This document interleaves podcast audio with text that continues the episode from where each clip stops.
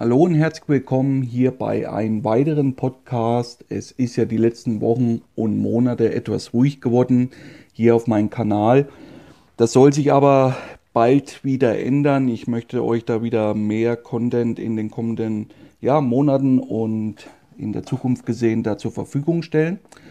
Und immer wieder erreicht mich eine Frage und da habe ich mir gedacht, wir machen dazu mal ein großes Thema, was ihr überall gerne konsumieren könnt, also auf dem Weg zur Arbeit oder auch direkt am Wasser. Und zwar immer wieder dieses große Thema Fressplatz, Ruheplatz beim Wallerangeln. Gibt es Unterschiede? Wie erkenne ich diese Plätze? Wie finde ich diese? Wodurch zeichnen sich diese aus? Und viele, viele weitere Fragen zu diesem ganzen Thema. Es gibt manche Wallerangler, die ich kenne, die belächeln immer wieder diese Frage und tun das so ein bisschen ab für Anfänger. Das sehe ich aber ganz und gar nicht so, denn bei jeder Tour stehe ich eigentlich immer wieder vor denselben Problemen. Wo suche ich die Waller? Wo fange ich an mit Fischen und so weiter? Und ich möchte euch hier in diesem Podcast wirklich mal so eine Leitlinie mit an die Hand geben, wie ich immer vorgehe, wenn ich mir ein Gewässer annehme, das intensiv befische. Also ich rede hier nicht von den Urlaubsangeln, wo ich mal zwei Tage dort bin und dann nie mehr, sondern wirklich, wenn ich mir vornehme, das Gewässer intensiv zu befischen, über eine längere Zeit, zu verschiedenen Phasen, ganz wichtig, und natürlich dann auch gesehen, immer den besten oder einen der Topfische aus dem Gewässer fangen zu wollen. Und deswegen ist natürlich, bevor wir mit Rigs, Köder etc. anfangen, immer wieder ausschlaggebend die Location. Ganz klar. Und ich möchte dahingehend euch mal ein Beispiel nennen, weil das verdeutlicht eigentlich, glaube ich, schon sehr gut, dass es wenig oder ich sage mal nicht so explizit Unterschiede zwischen Fressplatz und Ruheplatz gibt. Vor einigen Jahren hatte ich eine Guiding-Tour in den Herbstmonaten am Grande Fiume Po und wir sind gestartet bei ja, den schönen Indien Sommer. Also wir waren tagsüber im T-Shirt unterwegs und sobald die Sonne verschwunden ist, glutrot am Horizont, kam dichter Nebel auf, die Flusstemperaturen gingen nach unten und waren im Schnitt im Fluss bei 18 bis 16 Grad. Dichter Nebel lag immer wieder auf dem Fluss, weil die Außentemperaturen jede Nacht schon deutlich angezogen haben. Und der Fluss war sehr klar, führte sehr wenig Dreck mit sich und ich entschied mich in so einer Phase, für das sogenannte Kopfangeln, dort wo ich die Fische vermute, wo sie abliegen, wo sie Ruhezonen haben und wo sie einfach nur verdauen wollen, beziehungsweise auf ihre Raubzüge von dort aus starten. Dahingehend habe ich mir ein langes Stück Naturufer ausgesucht. Naturufer zeichnen sich gerade am Fluss Po sehr häufig dadurch aus, dass sie etwas langsame Strömung bieten sehr häufig Holz im Wasser und wenn wir Glück haben, sogar eine etwas höhere Wassertiefe mit dann im Schnitt drei Meter. Diese Bereiche suchen die Waller gerade bei den oben beschriebenen Situationen und Bedingungen sehr häufig auf, um sich zwischen dem versunkenen Wurzelwerk niederzulassen, dort sich einfach hinter das Holz zurückzuziehen, die leichte Strömung sich durch die Kiemen laufen zu lassen und dort einfach nur abwarten, was die kommenden Tagen und Wochen passiert. Wir haben diesen Platz bezogen, hatten einige wirklich tolle Köderfisch da am Start und ich habe dann angefangen mit meinen Jungs sechs U-Pose-Montagen auszulegen, weil ich schon aufgrund des sehr klaren Wasserstands und sehr niedrigen Wasserstand, wir waren hier beim Wasserstand unter der magischen Nullgrenze, also ich glaube wir waren da 50 cm unter Null, habe ich die Köderpräsentation so gewählt, dass sie wirklich grundnah ist. Dahingehend experimentiere ich immer sehr gerne. Also ich versuche dann immer mit verschiedenen U-Posen-Größen zu arbeiten, verschiedene Formen, aber auch verschiedene Farben. So haben wir alle Routen versucht in einen großen Radius auszulegen und wie gesagt verschiedene Montagen einzusetzen, konnten dabei auf Forellen und Brassen als Köder zurückgreifen und legten diese Montagen am späten Nachmittag aus mit Hilfe von Stein direkt in die versunkenen Bäume hinein. Der Abend brach herein und es war wirklich Action, aber nicht auf der Gewässeroberfläche, sondern an unseren Rutenspitzen. Fast ja, sekündlich meldete sich irgendeine Rute mit wilden Ausschlagen, was uns das Glöckchen signalisierte, weil wir in Italien in großen Gebieten noch mit dem lebenden Köderfisch arbeiten dürfen und diesen einsetzen können. Und durch dieses wilde Ausschlagen der Rutenspitzen waren alle meine Jungs hoch motiviert, dass jeden Moment der Anbiss folgen musste. Nach zwei Tagen auf diesem Platz kam die Ernüchterung, wir hatten es nicht geschafft, dort einen Fisch zu fangen. Zwar haben die Ruten unaufhörlich, ja wirklich geklingelt, haben dadurch immer wieder gezeigt, dass die Köder fit sind, dass die sauber sind, dass die nicht mit Gras zuhängen und so weiter. Aber wir hatten nicht einen Anbiss. Im Wochenverlauf haben wir dann viel Vertikalangeln betrieben, haben uns da versucht, an die Fische ranzuarbeiten, aber es war wirklich schwer. Am Donnerstag änderte sich das Wetter grundlegend und es zogen dichte Regenwolken auf und am Freitag früh begann es wirklich heftig zu schütten, richtig zu schütten wie aus Kübeln, pünktlich zum Feierabend der ersten Guiding-Woche. Und obwohl wir den ein oder anderen Fisch beim aktiven Angeln fangen konnten, war es wirklich eine extrem zähe Woche, auf die wir da zurückblicken konnten. Am Samstagmorgen sah derselbe Fluss komplett anders aus wie sieben Tage zuvor. Dichter Schaum, gefolgt mit viel Holz, ganz trübes Wasser, kaffeebraun, erwartete uns in den frühen Morgenstunden des Samstages und ich beschloss, genau denselben Platz wieder zu beangeln wie die Woche zuvor.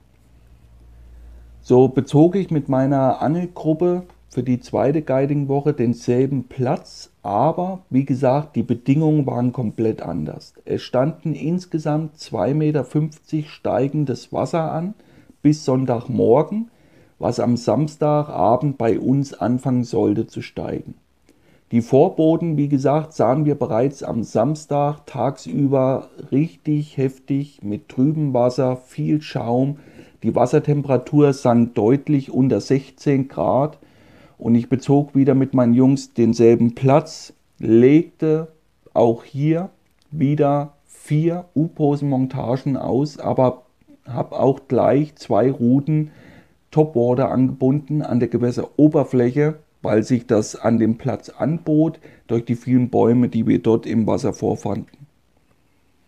Es wurde noch nicht richtig dunkel und uns beschleichte schon so ein komisches Gefühl, denn alle Rutenspitzen zeigten keine Reaktion, gar nichts. Bis tief in die Nacht hinein, wo der Fluss schon gute 60 cm angestiegen war, war es so, wo mich die Jungs wirklich fragen, ob ich überhaupt Köderfische montiert hätte. Eine gespenstische Stille lag auf dem Fluss, es war nicht wirklich was zu hören oder zu sehen, und erst in der zweiten Nachthälfte ging es los, dass wir vermehrt Meereschen an der Oberfläche wahrnehmen konnten, die sich durch Springen verraten haben. So dauerte es nicht wirklich lange, bis wir den ein oder anderen dumpfen Schlag in diesem Meereschenschwärm gehört haben, und in dieser Phase war uns klar, die Meereschen haben diesen Wasseranstieg genutzt, ein Großteil der Eschen und sind gezogen wieder Richtung Meer. Die Baller waren jetzt außer Rand und Band und in der zweiten Nachthälfte, wo wirklich keiner mehr groß damit gerechnet hätte, weil unsere Rutenspitzen, wie gesagt, wie tot waren, die haben nicht einmal geklingelt, ging aus dem Nichts die Rute krumm und die Rolle gab sofort schnurfrei, was schon auf einen besseren Fisch hoffen ließ. Es ging dann alles sehr schnell. Wir gingen in das Schlauchboot, um dem Fisch entgegenzufahren, um ihn von dem Holz auch etwas wegzudrillen. Und nach einem wirklichen heftigen Kampf auf Biegen und Brechen konnte ich einen Fisch der 110 Kilo Klasse in das Boot wuchten.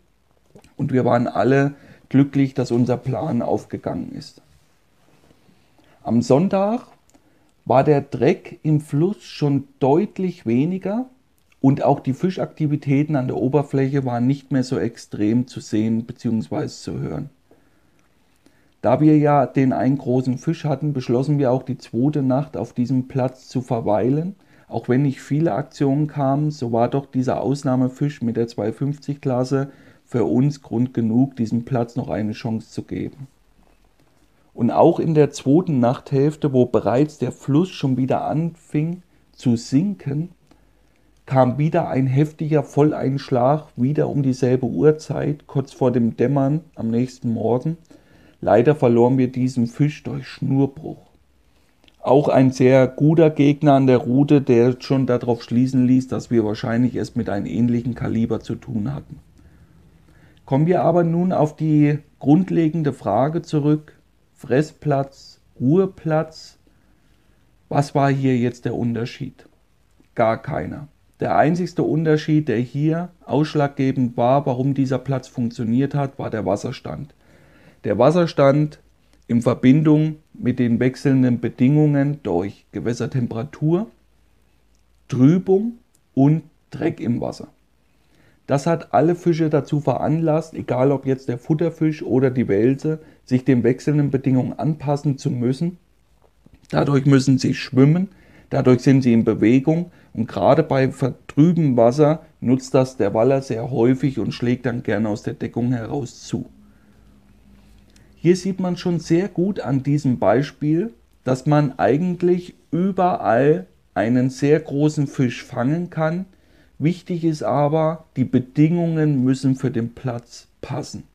Und da reichen halt 10 cm von der Wasserhöhe her, also vom Wasserstand her aus, ob ein Platz produktiv ist oder eben nicht. Und wo wir angefangen haben in der ersten Woche und haben diesen Platz befischt bei dem sehr klaren Wasser, waren die Köderfische deshalb außer Rand und Band, weil wahrscheinlich zwischen den ganzen Hindernissen, zwischen den Bäumen, eine Großzahl vom Waller schon lagen.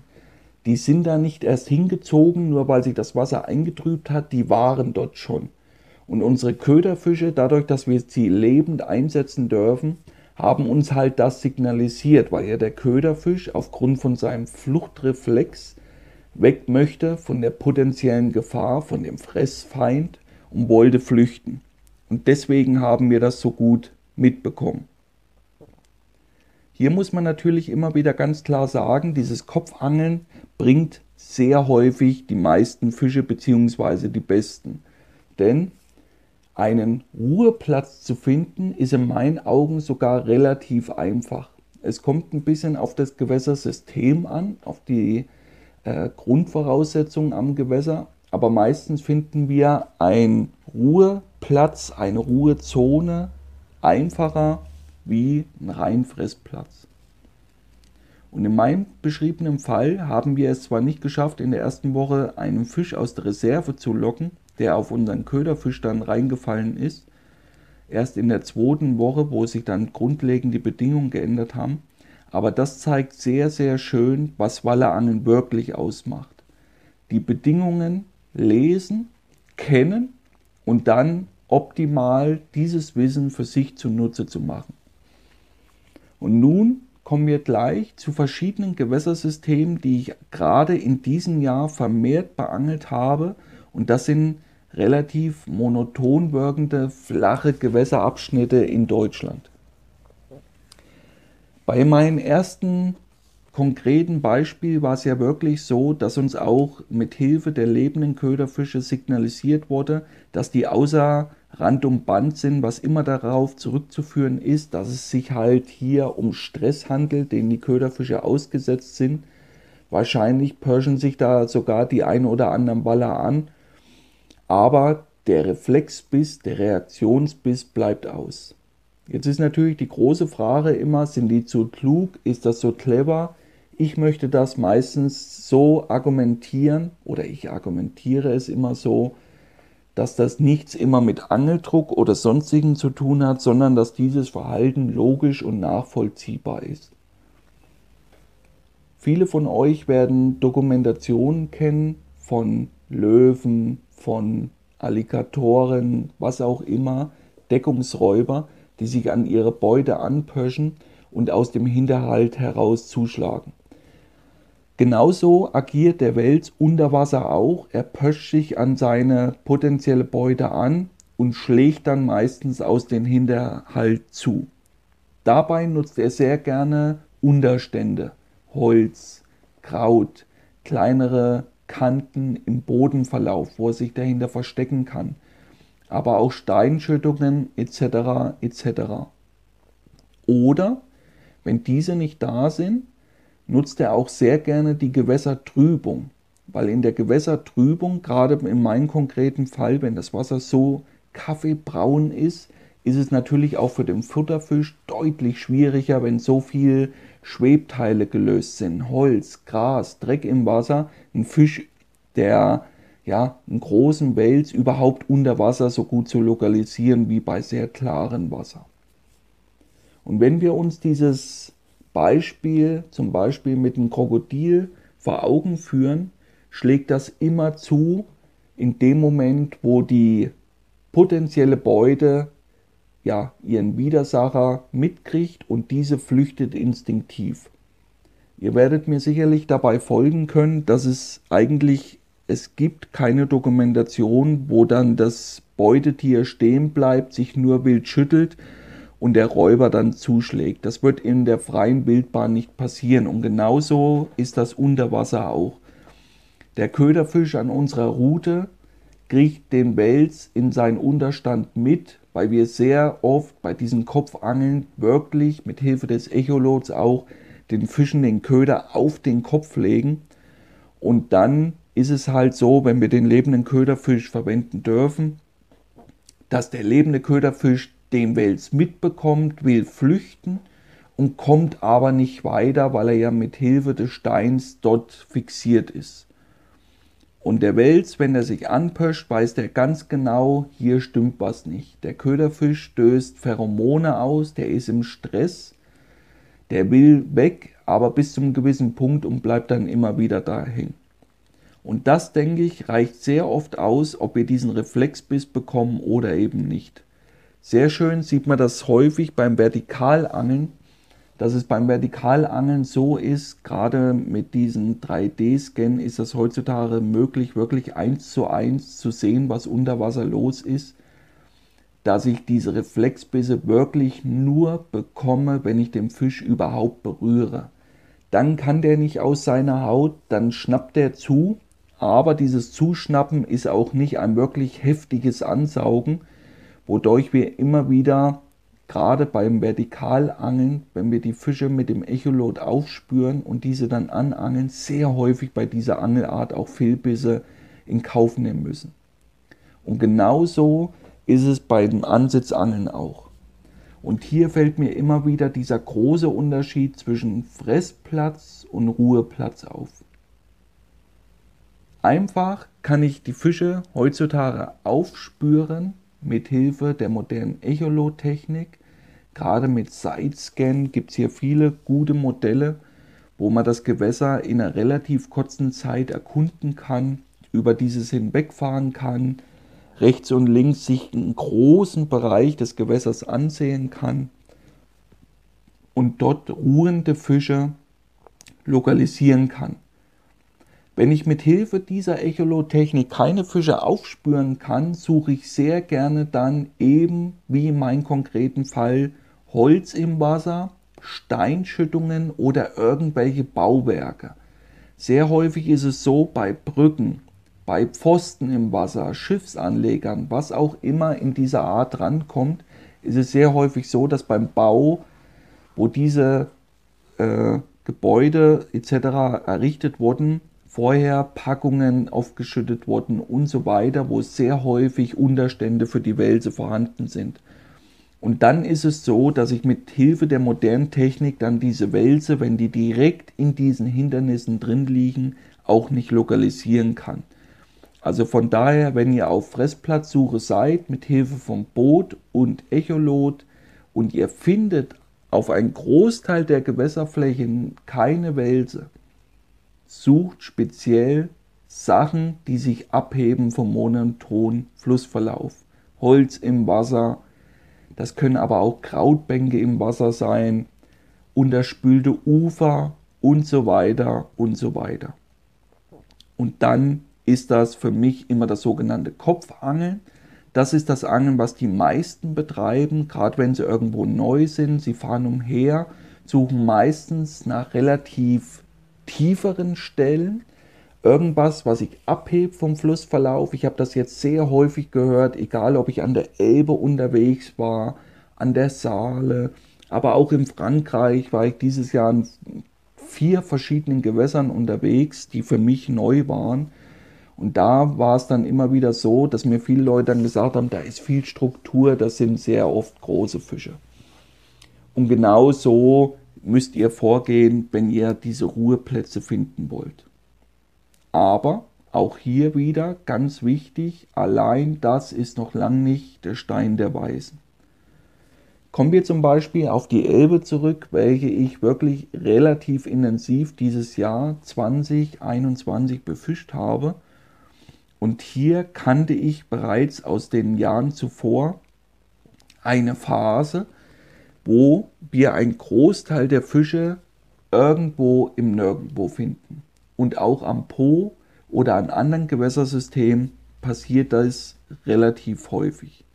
Und wo finden wir dann die Fische? Wir finden dann sehr häufig die Fische bei klaren, normalen Wasserständen, ohne schwankende Wasserperioden durch Regen, durch ablaufendes Wasser, was auch immer. Sehr oft in Phasen, wenn das Wasser sehr warm ist, in den Sommermonaten, dann finden wir die Fische sehr häufig im monotonen Flussverlauf mitten im Fluss. Gerade an der Elbe war das extrem auffällig, weil ich das sehr intensiv gemacht habe, dass ich dann einen Großteil der Fische auf 1 Meter bis 1,30 Meter viel tiefer ist, nicht die Durchschnittstiefe, wo ich unterwegs bin, mitten im Fluss ablegt. Aber auch hier, weil ich das vom Po sehr gut schon kannte, von der Vergangenheit heraus, war mir schon klar, dass die Fische kleinste Kanten, Querkanten im monotonen Flussverlauf nutzen und legen sich meistens mit dem Bauch auf die Kante. Der Schwanz ist quasi in der Vertiefung und der Fischkopf schaut mit dem Kopf voran, etwas erhöht gegen die Strömung. Dabei lässt er sich das Wasser durch die Kiemen laufen und keine Angst vor starker Strömung. Selbst bei heftigen Strömungsverhältnissen von 7 bis 8 km/h konnte ich so wirklich Fische nicht nur finden, sondern auch fangen. In extrem schnell fließendem Wasser bei Wassertemperaturen jenseits der 20 Grad. Also hier immer wieder dieser ganz wichtige Punkt, wenn das eine mir keine Fische bringt, beziehungsweise ich dort keine Fische aufspüren kann, dort wo Struktur im Wasser ist, wo es vielleicht etwas tiefer ist, abgesehen vom Rest vom Gewässersystem. Spätestens dann versuche ich auf Fläche nachzuschauen. Und gerade wenn die Fische auf Fläche liegen, können wir sie relativ gut mit der Sidescan-Technologie aufspüren. Gerade bessere Fische. Wundert euch dabei aber nicht für all diejenigen, die das noch nicht intensiv gemacht haben, dass ihr diesen Ausnahmefisch wirklich mit einer, ich sage dazu gerne Bahnschiene auf dem Bildschirm des, Gewässerlo äh, des eures Echolots erkennt. Denn sehr häufig handelt es sich ja bei unserem täglich Brot, gerade auch in Deutschland, um kleinere, mittlere Fische der Meterkategorie bis zum Meter 50 und die zeichnen sich sehr häufig nur durch kleinste Linien ab. Relativ äh, schwer teilweise zu erkennen. Ich schraube dann auch meistens mein Echolot relativ sensibel. Dadurch werden mir zwar auch mehr Schwebteilchen angezeigt, aber sehr häufig ist es dadurch erst möglich, auch kleinere Fische effektiv damit aufzuspüren.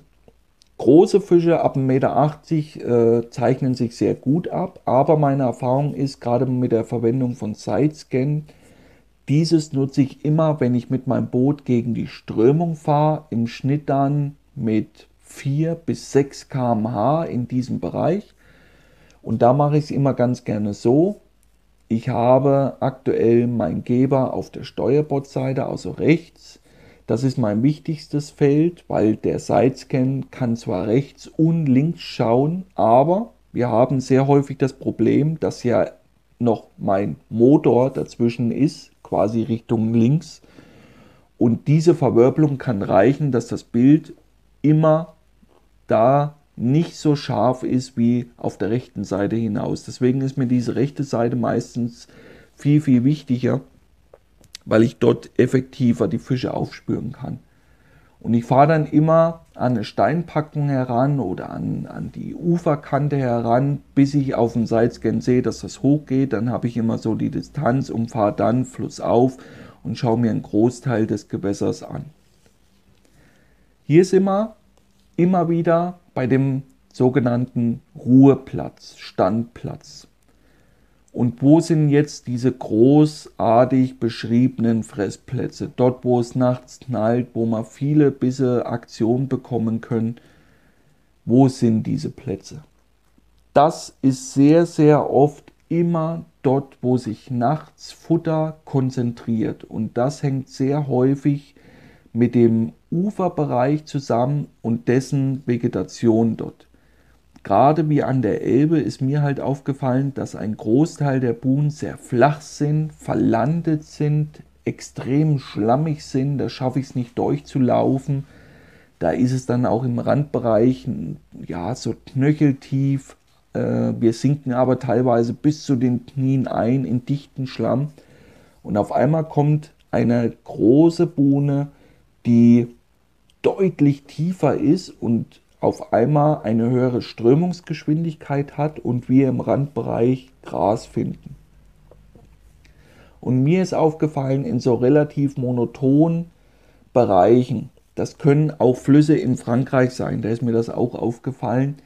Und wenn ich dann Bereiche finde, wo wir wirklich eine schöne Graskante haben, wo es in dem Gras 50, 60, auch mal 80 Zentimeter tief ist und davor runter geht, so auf 1,50 Meter, 1,40 Meter. Das waren meistens die Bereiche, die mir die meisten Fische gebracht hat. Hier zieht sich der Futterfisch meistens nachts zurück, beziehungsweise finden wir ihn auch tagsüber schon sehr oft in diesen Bereichen oder nahe diesem Bereich. Und wenn ich dann so eine Buhne zum Beispiel gefunden habe, mache ich sehr gerne die sogenannten Ein- und Ausgänge zu. Und hierbei ist es sehr häufig so, dass ja die Buhnenköpfe die tiefsten Bereiche sind. Und ich kann mich sehr häufig hier an Sessions erinnern, wo wir mit dem Schlauchboot umhergefahren sind, haben wir eine Buhne gefunden, die anstatt wie die anderen 2,50 Meter, 4,20 Meter waren. Und wir uns da gefreut haben, wie die kleinen Kinder, dass wir jetzt wissen, wo die Waller sind, haben diese dann beangelt und die Bisse blieben meistens aus. Und das ist immer wieder dieser Schlüssel. Nur weil dann diese Buhnendreher mal vier Meter, teilweise sogar fünf Meter auf dem Stück haben, wo ich jetzt viel unterwegs war in Sachsen-Anhalt. Da heißt das noch lange nicht, dass dann die Fische da aktiv fressen. Aber sie nutzen diese Ein- und Ausgänge, diese Strömungskanten, um an diese Graslandschaft nachts zu kommen, um dort Beute zu machen.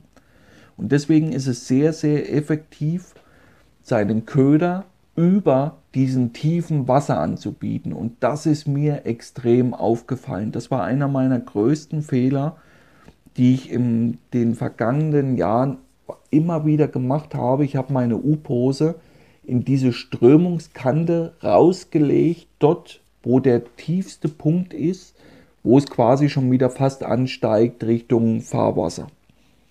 Mittlerweile setze ich die Route da sehr oft anders. Gerade wenn die Wassertemperaturen noch über 16 Grad sind, setze ich den Stein von meiner U-Posen-Montage genau auf die unter Wasser fortlaufende Buhne.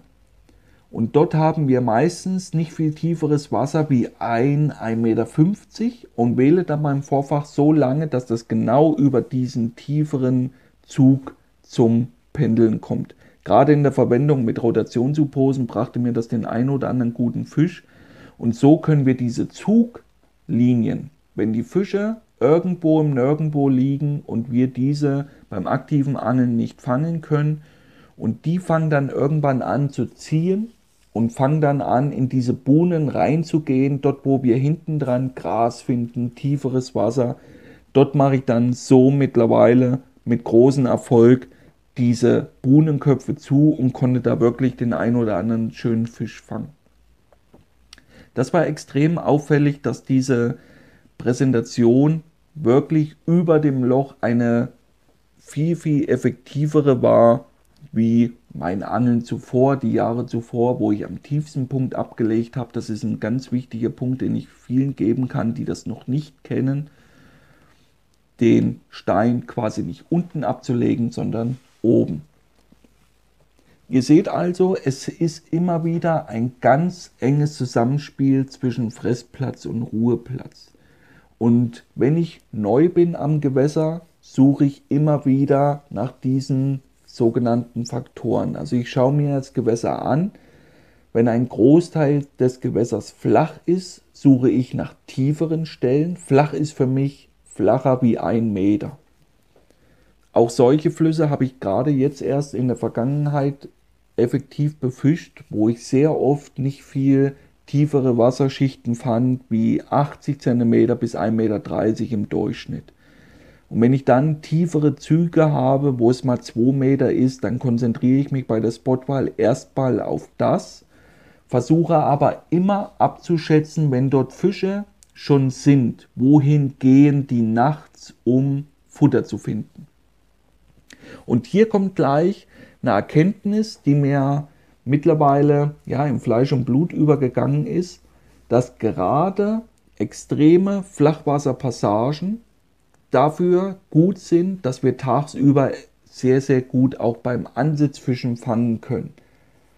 Wenn wir in solchen Gebieten dann eine etwas tiefere Wasserschicht vorfinden und am besten noch mit Holz im Wasser oder auch Gras und so weiter, ist mir aufgefallen, dort ist es sehr häufig so, dass Fische gestapelt liegen. Ein Großteil des Gewässers ist extrem flach, ein Meter, auch mal 1,50 Meter und dann kommt irgendwie ein tieferer Zug mit zwei Meter, auch mal drei Meter. Und wenn dann noch Holz im Wasser ist, selbst wenn da eine relativ hohe Strömung ist, ist es immer so gewesen, die Köder lagen da nie lange. Unabhängig davon, ob ich dann Rotations-U-Posen mit Tauwurmbündeln dann dort zum Einsatz gebracht habe oder den Köderfisch, diese wurden sehr oft schnell und vehement genommen, weil das dann halt dieser Ruheplatz ist, wo die Fische aber aufgrund des extrem flachen Wassers schnell und äh, vehement die Köder auch nehmen. Das ist mir dort extrem aufgefallen. Am Po zum Beispiel haben wir das gar nicht. Gerade am Mittellauf haben wir öfter tiefere Dreher, auch mal ausgespülte Löcher, wo das Wasser steht. Das ist in diesem Gewässersystem dann meistens kontraproduktiv. Und so muss man sich immer wieder Stück für Stück in das Gewässer hineinarbeiten. Und ich möchte euch jetzt nochmal diesen roten Faden an die Hand geben, wie ich zum Beispiel in ein Wochenverlauf für, ein, für mich ein neuen Gewässersystem vorgehe. Ich mache es dabei immer so, wenn ich draußen bin, ich nehme mir sehr gerne eine Angelwoche Zeit. Eine Angelwoche sind für mich sechs Tage Fischen. Insgesamt bin ich dann acht Tage unterwegs. Also ich fahre Freitag weg, bin dann meistens Samstag dort, angel bis Freitagmorgen, fahre Freitagabend wieder nach Hause und bin dann Samstag wieder da. Und da mache ich es ganz gerne so. Natürlich schaue ich mir vorher mit Google Maps schon an, wie ein Großteil des Gewässersystems aussieht, wo ich unterwegs bin. Und mache dann zum Beispiel sehr gerne flussauf circa 10 Kilometer in meiner Angelwoche für mich zu. Und zu bedeutet nichts anderes. Ich belade mein Boot und fahre erstmal roundabout, das kommt natürlich immer auf das Gewässersystem an, zwischen 8 und 10 Kilometer flussauf, wenn ich dort neu bin und schaue mir dabei schon vieles an.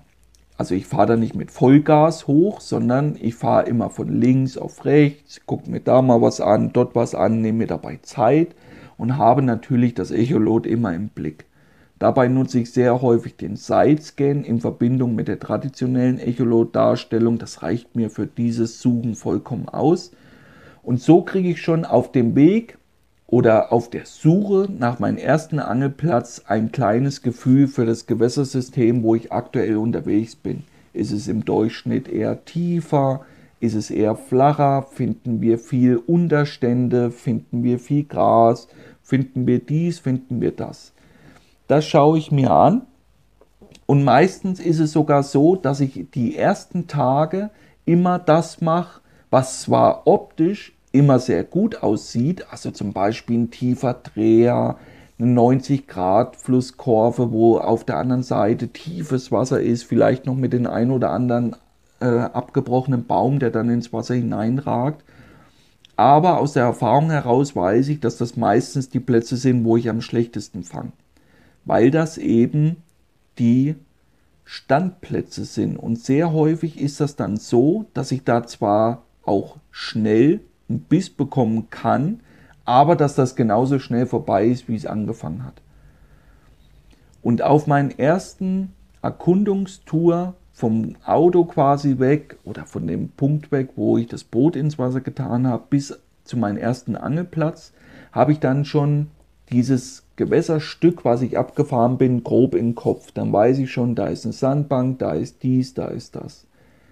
Für die ersten Tage nehme ich mir immer das vor, was augenscheinlich am besten aussieht, nutze aber gleich dann quasi den Sonntag, immer meinen sogenannten ersten Angeltag aktiv, um auch mal mit der Spinnrute oder der Vertikalrute loszuziehen, um etwas effektiver noch ein komprimierten Gewässerbereich wirklich, ich sage dazu gerne, jeden Stein umzudrehen. Das ist mir wirklich wichtig. Also ich gucke mir jetzt nicht immer nur diese, ja, optisch sehr gut erscheinende 90 Grad Flusskurve auf der linken Seite zum Beispiel an, wo die Hauptströmung draufläuft, sondern sehr, sehr gerne auch diese andere Flussseite, die für viele vielleicht monoton erscheint und nutze dabei auch die Zeit und gucke natürlich, wo sind Angelstellen, finde ich eventuell Reißlein, finde ich dies, finde ich das. Und so arbeite ich mich dann im Wochenverlauf immer von dem höchsten Punkt, also dort, wo ich angefangen habe, wieder Richtung Auto. Dadurch habe ich jeden Tag immer ein neues Stück, was ich viel besser kenne wie die Tage zuvor weil ich es jeden Tag dann gleich mache. Ich stehe früh auf und bevor ich einpacke und move, verbringe ich mindestens noch mal ein, zwei Stunden, gerne bewaffnet mit der Aktivroute, nochmal auf dem Fluss, um mir für die kommende Nacht ein neues, ja, einen neuen Angelplatz zu suchen. Und dadurch bin ich nach einer Woche, wenn ich dort am Fluss war, meistens so gebrieft, dass ich dann ganz genau weiß, wo wann was zu holen ist.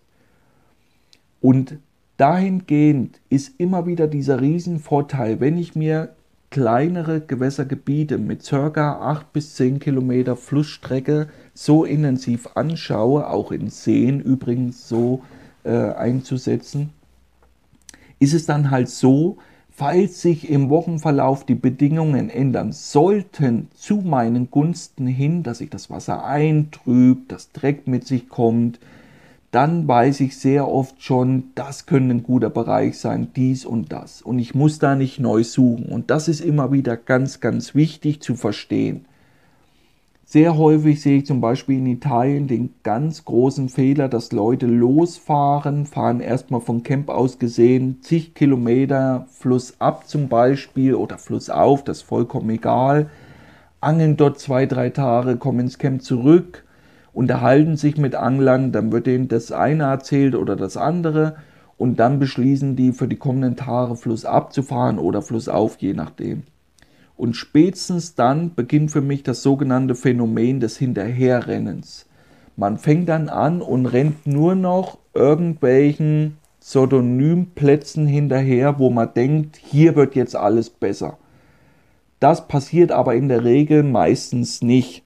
Es fängt dann an zu laufen, wenn ich wirklich im Flow bin und das passiert halt dahingehend sehr häufig, wenn ich das Gewässerstück kenne wie meine Westentasche. Ich weiß dann, wo Angler gesessen haben, wie die geangelt haben, weiß ich dann.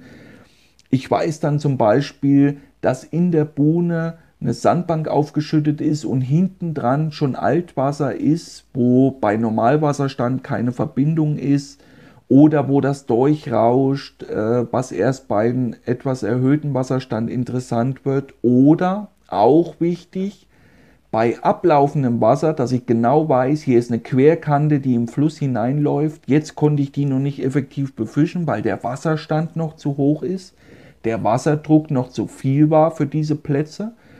Und auf einmal klart das Wasser auf, weil Hochwasser war zum Beispiel vor meinem Reiseantritt. Und auf einmal ziehen sich viele große Fische wieder in den Fluss zurück, auf diese monoton wirkenden Gewässerbereiche und alle Angler sitzen dann noch an diesen bekannten Uferplätzen, wo Holz ist, wo etwas tieferes Wasser ist und auf einmal finden wir aber wieder einen Großteil der Fische mitten im Fluss hinter kleinen Abbruchkanten, die sogenannten Abrisse. Und so arbeite ich bei jeder Tour, egal ob in Deutschland, ob im Ausland, ob mit lebenden Köderfisch, toter Köderfisch. Und das ist für mich immer wieder wichtig. Und selbst wenn ich bei meinen ersten Erkundungstour da nicht immer das Optimum gefangen habe, das gehört leider immer dazu. Es ist ganz selten, dass wir irgendwo hinfahren und da auf einmal abräumen, wie als ob die Großfische auf uns dann nur gewartet hätten. Das passiert sehr, sehr selten. Es kommt vor, keine Frage, aber diesen Floh kommt teilweise erst nach einigen Jahren, wenn ich dann wirklich ein Gewässersystem kenne. Ich weiß dann ganz genau, wie sich Fische verhalten. Auch hierzu eine kleine Anmerkung. Mir ist zum Beispiel aufgefallen an der Elbe, weil es dieses Jahr aufgrund des starken Niederschlags, gerade in den Sommermonaten, sehr oft erhöhter Wasserstand war, dass die Fische eben nicht ganz so reagieren wie am Po. Das ist mir auch in Frankreich an den ein oder anderen Gewässern schon aufgefallen vor vielen Jahren, dass dieses reine Topwater-Angeln, was am Po wirklich sensationell funktionieren kann, auch bei Normalwasserständen auf diesen Sandbänken mit den Stöcken, dass das in vielen Gewässersystemen in anderen nicht funktioniert, obwohl die im Durchschnitt viel flacher sind. Womit das zusammenhängt, weiß ich nicht, kann ich nicht genau begründen. Ich weiß nur, dass es so ist. Und deshalb habe ich die Erfahrung gemacht, an der Elbe suche ich mir dann diese Grasnarben aus, die schon bei Normalwasserstand sich abheben, diese Buhnensysteme und wenn ich dann so eine Buhne gefunden habe, wo dieses Gras dann anstatt 80 cm bei einem erhöhten Wasserstand 2,80 Meter hat zum Beispiel, dann fische ich genau da drinnen, wie ich eben sitzen kann, dann auch sehr gerne vom Boot aus und fische dann aber eine Etage tiefer. Also ich fische den nicht direkt an der Oberfläche meinem Wurmpaket, sondern setze das dann unmittelbar an diese Graskante zum Beispiel heran. Das ist mir aufgefallen, deswegen fische ich da immer mit Bleien davor, dass ich den Köder eine Etage tiefer anbieten kann und nicht direkt zum Beispiel wie am Po Topwater an der Oberfläche. Ihr seht also, es ist nicht pauschal zu beantworten, was ist jetzt Fressplatz und was ist Ruheplatz. Dennoch kann man immer wieder dahingehend eine Feststellung treffen. Große Fische sind sehr standorttreu, wobei natürlich der Standort ein dehnbarer Begriff ist. Was ist standorttreu? Sind das 100 Meter? Sind das 500 Meter? Ich kenne zum Beispiel sehr große Fische auf einem Bereich von circa 5 Flusskilometer. Und das hört sich für den einen oder anderen viel an, für den anderen ist das sehr wenig. Wie weit die genau ziehen, wissen wir nicht. Dazu fehlen auch wissenschaftliche Studien. Aber auch bei Wiederfängen kenne ich jetzt zum Beispiel Fische, die bei ihren Fang sehr weit mitgenommen wurden, wieder ins Camp, im Camp released wurden und ein Jahr später genau am selben Platz wieder teilweise 10, 12 Flusskilometer entfernt wieder gefangen wurden. Also war es eindeutig so, dass dieser besagte Fisch, also ich kenne hier mehrere Beispiele, auch eine große Flussstrecke zurückgelegt hat, um eben wieder in dieses Gebiet zurückzukehren. Und genau deshalb ist es so wichtig, ein Gewässergebiet zu kennen. Und deswegen immer meine besagten 8 bis 10 Kilometer, das ist wirklich viel. Und viele machen immer wieder in meinen Augen diesen einen großen Fehler. Zum Beispiel an der Elbe, ein Großteil der Buhnen ist extrem flach, eine ist tief und jeder rammelt an die tiefere Buhne, weil das der tiefste Punkt ist von diesem Stück, wo sie unterwegs sind. Aber zum Beispiel 300 Meter weiter unten ist dann Gras im Wasser und dann läuft auf einmal eher dieses Buhnensystem.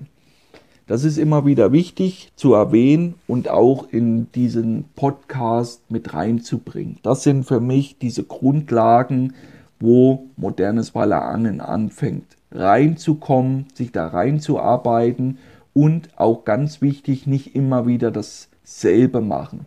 Auch das ist so ein Phänomen, was ich sehr häufig sehe was dann auch leider gerade im Ausland vielleicht logisch ist, aber sehr viele Leute gehen selten neue Wege. Ich sehe das sehr häufig in Italien, weil ich da einen Großteil meiner Zeit auch mit Guiding-Gästen unterwegs bin. Und dann sind immer wieder Plätze belegt, wo schon von jedem Gast von außen einsehbar ist, dass diese Bereiche oft befischt werden, weil da überhaupt kein Gras mehr wächst. Und trotzdem suchen neue Gäste dann bewusst diese Plätze wieder auf. Und dann, wenn man ins Gespräch kommt, warum? Ja, da hat man der Kollege von, ja, großen Fisch gefangen oder das sieht halt so gut aus und man kann da so viel machen und so weiter und so fort. Und spätestens dann passiert halt ein sehr häufiges Phänomen, was ich vorhin schon mal kurz angesprochen habe, mit diesen Hinterherrennen. Das passiert übrigens auch, wenn es auf der Suche nach dem Ausnahmegewässer geht, wo ja auch der eine oder andere auf der Suche ist, der immer noch denkt, es gibt diesen ultimativen Geheimtipp, wo ist der unterwegs, wenn ich dort bin, dann räume ich hier richtig ab. Nein, das wird es nicht mehr geben. Es gibt überall Lokalmatadore, man ist da nie der Erste. Auch diesen, ja, vielleicht Herzenswunsch muss man sich mittlerweile abschreiben. Dafür ist das moderne Wallerangeln zu sehr fortgeschritten. Selbst in der hintersten Region gibt es Lokalmatadore, die das schon angetestet haben und sehr häufig hat das sogar Gründe, wenn man alleine an einem Gewässersystem unterwegs ist. Und sehr häufig ist dieser Grund entweder, weil die Bestandsdichte noch nicht da ist oder weil die Bestandsdichte bisher noch nicht so ausgeprägt ist, dass man auf dicke Fische hoffen kann. Von daher immer wieder da mein Rat, Nehmt euch ein Gewässer vor und fahrt dann auch zu verschiedenen Jahreszeiten dahin und wie gesagt, arbeitet euch in ein Stück richtig rein. Nicht einmal dorthin, dann ein paar Kilometer fahren, dann dorthin, sondern wirklich mit System. Wenn ihr mit einem guten Freund unterwegs seid, Samstag nehmt ihr immer den Platz, der für euch augenscheinlich am besten aussieht. Aber im Wochenverlauf, wenn das nicht läuft, auch mal wirklich Plätze zu beangeln, wie eben zum Beispiel eine extrem flache Sandbank, die weniger wie 1,50 Meter Wassertiefe hat und nur augenscheinlich schnell drüber strömt. Auch so ein Punkt, gerade in den Sommermonaten, die meisten fischen dann Steinpackungen, Naturufer, wie auch immer. Und dann in solchen Phasen ziehen auf einmal die Fische nachts unbemerkt über diese flachen Sandbänke, weil dort die Eschen stehen. Meistens kriegen das die Leute gar nicht mit, weil das nur ab und zu plätschert. Man hört auch die Waller nicht, weil das keine richtigen Schulen sind, die dann da drinnen aktiv fressen. Das passiert sehr häufig erst bei wechselnden Wasserständen. Und spätestens dann in solchen Phasen ist es sinnvoll, extrem flach zu angeln, auch bei warmen Wassertemperaturen. Ich hoffe, ich konnte für den einen oder anderen da draußen eine Linie finden, die er sich selber annehmen kann und in seine Fischerei mit einbauen kann, um den ein oder anderen besseren Fisch mehr auf die Habenseite zu bekommen. Auch hier hingehend nochmal wichtig, mein Tipp dazu, speichert euch euer Wissen ab. In Form von Print, schreibt euch das auf, macht euch Notizen von eurer Angeltour, wie habt ihr gefangen, wo habt ihr gefangen, in welcher Gewässertiefe, in welcher Trübung? Und so weiter und so fort. Immer wieder auch sehr interessant, das wirklich nach zehn Jahren mal rauszuholen. Der ein oder andere Fisch ist vielleicht noch im Gedächtnis, aber die ein oder andere Randerscheinung dazu eben vergessen und auf Papier äh, hat mein alter Chef schon immer gesagt, Papier ist geduldig und damit hat er recht.